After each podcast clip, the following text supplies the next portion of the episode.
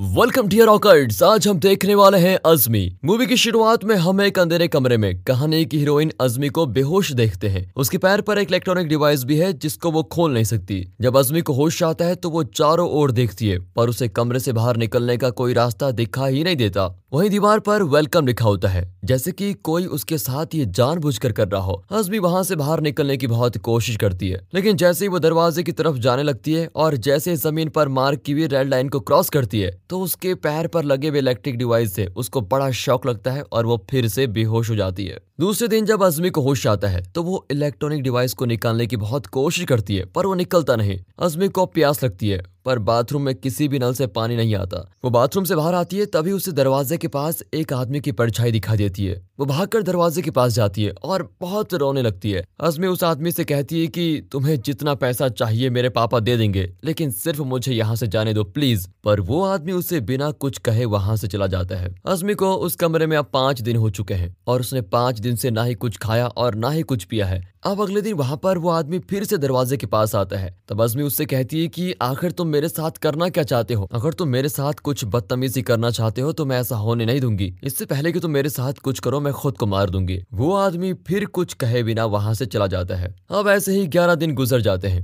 पर अजमी ने अभी तक ना ही कुछ खाया है और ना ही कुछ पिया। वो आदमी अजमी को आवाज़ देता है और पीछे की तरफ़ देखने को कहता है। फिर अजमी भी उसके कहे अनुसार पीछे मुड़कर अपने कपड़े उतारती है। तब वो आदमी उसे खाना और कुछ कपड़े देकर वहाँ से चला जाता है। फिर अजमी खूब खाना खाती है और खूब पानी भी पीती है। देखते देखते चार साल बीत जाते हैं और अजमी चार साल तक यहाँ पर टॉर्चर सह रही होती है।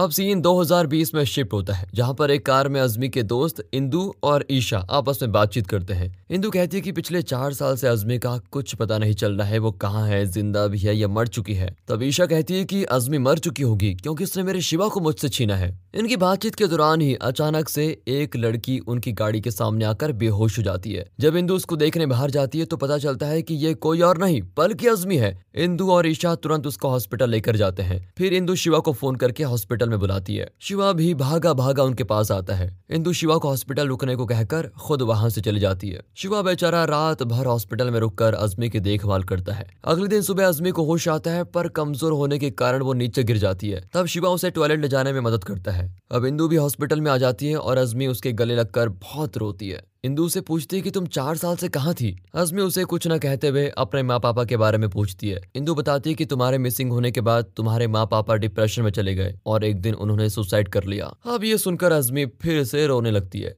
इंदू और शिवा उसको थोड़ी देर के लिए अकेला छोड़ देते हैं और बाहर आकर बात करते हैं कि आखिर क्या हुआ होगा कि अजमी चार साल बाद इस हालत में दिख रही है। शिवा कहता है कि मुझे तो लगता है कि उसे किसी ने किडनैप किया होगा और हमें अब पुलिस को बता देना चाहिए। कुछ देर के बाद डॉक्टर आकर उनसे कहता है कि हम अजमी को डिस्चार्ज कर रहे हैं। अब क्योंकि अजमी का इस दुनिया में कोई नहीं बचा तो इंदू शिवा से कहती है कि तुम इसे अपने घर लेके जाओ। शिवा भी कह देता है कि मुझे अजमी को घर ले जाने में कोई प्रॉब्लम है नहीं, पर अजमी की मर्ज़ी भी तो होनी चाहिए। अब इंदु अजमी के पास जाकर उसको समझाती है कि देखो, तुम्हें शिवा के साथ ही रहना होगा, क्योंकि तुम्हारा इस दुनिया में अब कोई है नहीं। ये सुनकर अजमी भी मान जाती है। फिर शिवा अजमी को अपने घर लेके जाता है और उसे उसका कमरा दिखाकर उसके लिए खाना लेके जाता है। पर जब वो वापस लौट कर आता है तो अजमी को ज़मीन पर लेटा हुआ देखता है। तभी वो अजमी के सर पर एक घाव देखता है, जो उस इलेक्ट्रॉनिक डिवाइस से बना था। शिवा उसके घाव को जब टच करता है तो अजमी अचानक से उठकर वहीं एक कोने में जाकर रोने लगती है। वो थोड़ी देर के लिए फिर से अकेला रहना चाहती है, इसलिए वो शिवा को भेज देती है। अब अजमी को वही चार साल फिर से याद आते हैं, जब उसके साथ उस आदमी ने बहुत ज़बरदस्ती की थी। उसकी आँखों पर पट्टी बांधकर उसको खाना देता था। बिल्कुल फेंक कर देखते देखते अब छह महीने गुजर जाते हैं। अजमी अभी भी उन चार सालों को भुला नहीं पाई। अजमी ना तो ठीक तरह से खाना खाती है, ना ठीक तरह से दवाई लेती है, ना ही शिवा से बात करती है। अब अजमी की हालत को देखकर शिवा बड़ा दुखी हो जाता है कि इसका करे क्या। वो अजमी को समझाता है कि तुम्हें यह हादसा भूलना होगा। इसके बाद वो अपने प्यार का भी कन्फेशन उसके सामने करता है। थोड़ी देर बाद वहाँ पर इंदू आती है और अजमी को बताती है कि शिवा आज तक तुम्हारा इंतज़ार कर रहा है। वो तुमसे बहुत प्यार करता है और ये उसकी प्यार की ताकत है की आज तुम बिल्कुल सही सलामत हो। अजमी कहती है कि क्या शिवा मुझे एक्सेप्ट करेगा? इंदू बिल्कुल हाँ में जवाब देती है। अब रात में दिखाते हैं तो अजमी पहले की तरह तैयार होती है और जब शिवा घर आता है तो वो उसके गले लगकर अपना प्यार कन्फेस करती है। कुछ दिनों के बाद वो दोनों शादी भी कर लेते हैं, पर शादी के बाद भी अजमी उन चार सालों को भूल नहीं पाई। फिर एक दिन शिवा को प्रमोशन मिलने के बाद वो अपने बॉस को घर पर खाने के लिए बुलाता है। लेकिन अजमी ये सुनकर बहुत उदास होती है, क्योंकि उसे नए लोगों से इंटरेक्ट करना अब अच्छा नहीं लगता। तो शिवा उसको समझाता है कि देखो, ये मेरे बॉस हैं और बड़े भाई जैसे हैं। बाद में अजमी डिनर की तैयारी करती है। जैसे ही शिवा और उसका बॉस आते हैं अजमी उनका वेलकम करने के लिए दरवाजे के पास जाती है। तभी शिवा का बॉस उसको देखकर कहता है कि सो ब्यूटीफुल अजमी उसकी आवाज़ को सुनकर बिल्कुल दंग हो जाती है। उसके चेहरे पर डर आ जाता है। डाइनिंग टेबल पर जब शिवा अजमी के खाने की तारीफ़ करता है और अपने बॉस को प्रोफेसर करता है तो अजमी को उस पर पता नहीं क्यों शक होता है। वो पूछती है कि तुम अपने बॉस को प्रोफेसर क्यों कह रहे हो? तो उसका बॉस कहता है कि, अरे, मैं पहले प्रोफेसर ही था और अभी भी लोग मुझे प्रोफेसर राजेश ही कहते हैं। उसकी बातें सुनकर अजमी को उस पर शक होने लगता है। थोड़ी देर के बाद जब शिवा और राजेश दारू पीते हैं तो ज़्यादा दारू पीने की वजह से राजेश को चलने में बहुत मुश्किल होती है। तब शिवा उसको सहारा देता है और कहता है की, आज रात तुम मेरे घर में रुक सकते हो। और जब रात को शिवा सो जाता है तो अजमी उठकर राजेश के रूम में जाती है और उसके पास जाकर उसकी स्मेल लेती है तो वो बिल्कुल दंग हो जाती है। क्योंकि वही आदमी है जिसने उसके साथ उन चार सालों में ज़बरदस्ती की थी। तब अजमी उसको खींचकर रूम के बाहर लेकर एक चेयर पर बाँध देती है और उसे ज़ोर से थप्पड़ मारती है। जब वो चिल्लाने लगता है तो अजमी अपने इनर वियर से उसको खूब टॉर्चर करती है। अजमी राजेश से पूछती है कि तुमने मेरे साथ वो क्यों किया? और आखिर में मुझे ज़िंदा क्यों छोड़ दिया? मेरे माँ पापा ने तुम्हारा क्या बिगाड़ा था? फिर वो उस कमरे के बारे में पूछती है, जहाँ उसने उसको रखा था। अब अजमी को इतना गुस्सा आ जाता है कि वो उसके सर पर गोली चला देती है। गोली की आवाज़ को सुनकर शिवा रूम के बाहर आता है और अजमी से पूछता है की ये सब तुम क्या कर रही हो? अजमी उसे कहती है की ये वही किडनेपर है, जिसने चार साल तक मेरे साथ वो अत्याचार किया। पर शिवा उस पर ट्रस्ट नहीं करता। उसे लगता है की प्रोफेसर ऐसा कर ही नहीं सकते। फिर वो राजेश को पानी पिलाता है। राजेश उसे कहता है कि मैं तुम्हारे खिलाफ पुलिस में जाऊँगा। मैं अजमी को नहीं जानता और इससे पहले मैं उसे कभी मिला ही नहीं। शिवा अजमी को कहता है कि तुम इसको जाने दो, इसके खिलाफ तुम पुलिस केस करो। पर अजमी कहती है कि जाने दो? चार साल तक इसने मेरे साथ अत्याचार किया और मैं इस क्रिमिनल को कैसे जाने दूँ? जब शिवा उसके मुँह से रेप के बारे में सुनता है तो वो अजमी को बाहर आने को कहता है, पूछता है कि तुमने रेप के बारे में मुझे क्यों नहीं बताया? अजमी कहती है, जो मैंने दर्द में भुगता है, वो तुम महसूस ना करो, इसलिए मैंने तुम्हें नहीं बताया।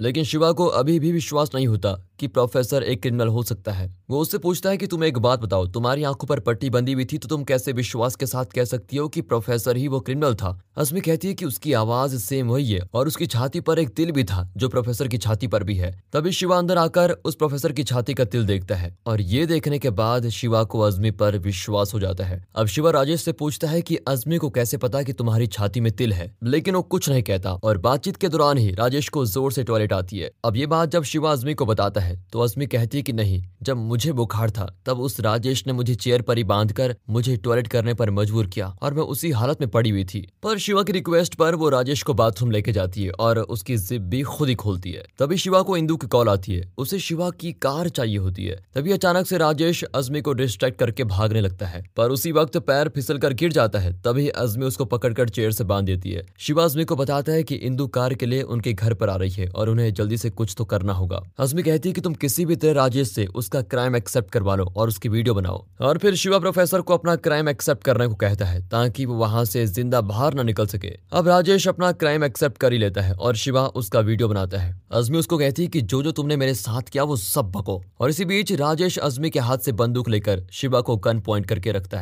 पर एक इलेक्ट्रिक शॉक की वजह से शिवा और राजेश दोनों ही बेहोश हो जाते हैं। हजमी उसे फिर से चेयर पर बाँध देती है और उसे उस कमरे के बारे में पूछती है, जहाँ उसे उसने चार साल तक रखा था। राजेश कहता है कि मैं कोई कमरे के बारे में नहीं जानता। अजमी कहती है कि अगर तुमने नहीं बताया तो मैं तुम्हें मार दूँगी। शिवा कहता है कि हम राजेश के गेस्ट हाउस जाकर वहाँ वो कमरा ढूंढ सकते हैं। शायद हमें कोई सबूत मिल जाए। अब अजमी राजेश के सर पर गन रखकर उसे उसके गेस्ट हाउस की तरफ़ लेकर जाती है। और वहाँ वो कमरा मिल जाता है, जहाँ अजमी को चार साल रखा गया था। जब वो कमरे के अंदर जाते हैं तो वहाँ ईशा को उसी हालत में देखते हैं, जिस हालत में चार साल पहले अजमी थी। शिवा गुस्से में राजेश को मारने लगता है और फिर अजमी को कहता है कि ये तुम्हारा गुनेगार है। अजमी उसे गोली मारकर मार देती है और अपनी दोस्त ईशा को वहाँ से छुड़ा कर लेके जाती है। घर पर जब अजमी शिवा को कहती है कि मैंने राजेश को मारकर सही तो किया ना, शिवा कहता है कि हाँ बिल्कुल ठीक किया। जो इंसान तुम्हें टॉर्चर करता था, खाना भी ज़मीन पर फेंक कर देता था, उसके साथ तुमने बिल्कुल सही किया। अब अजमी ये बात सुनकर गुस्सा होती है की ज़मीन पर खाना फेंकने वाली बात तो मैंने शिवा को कभी बताई नहीं।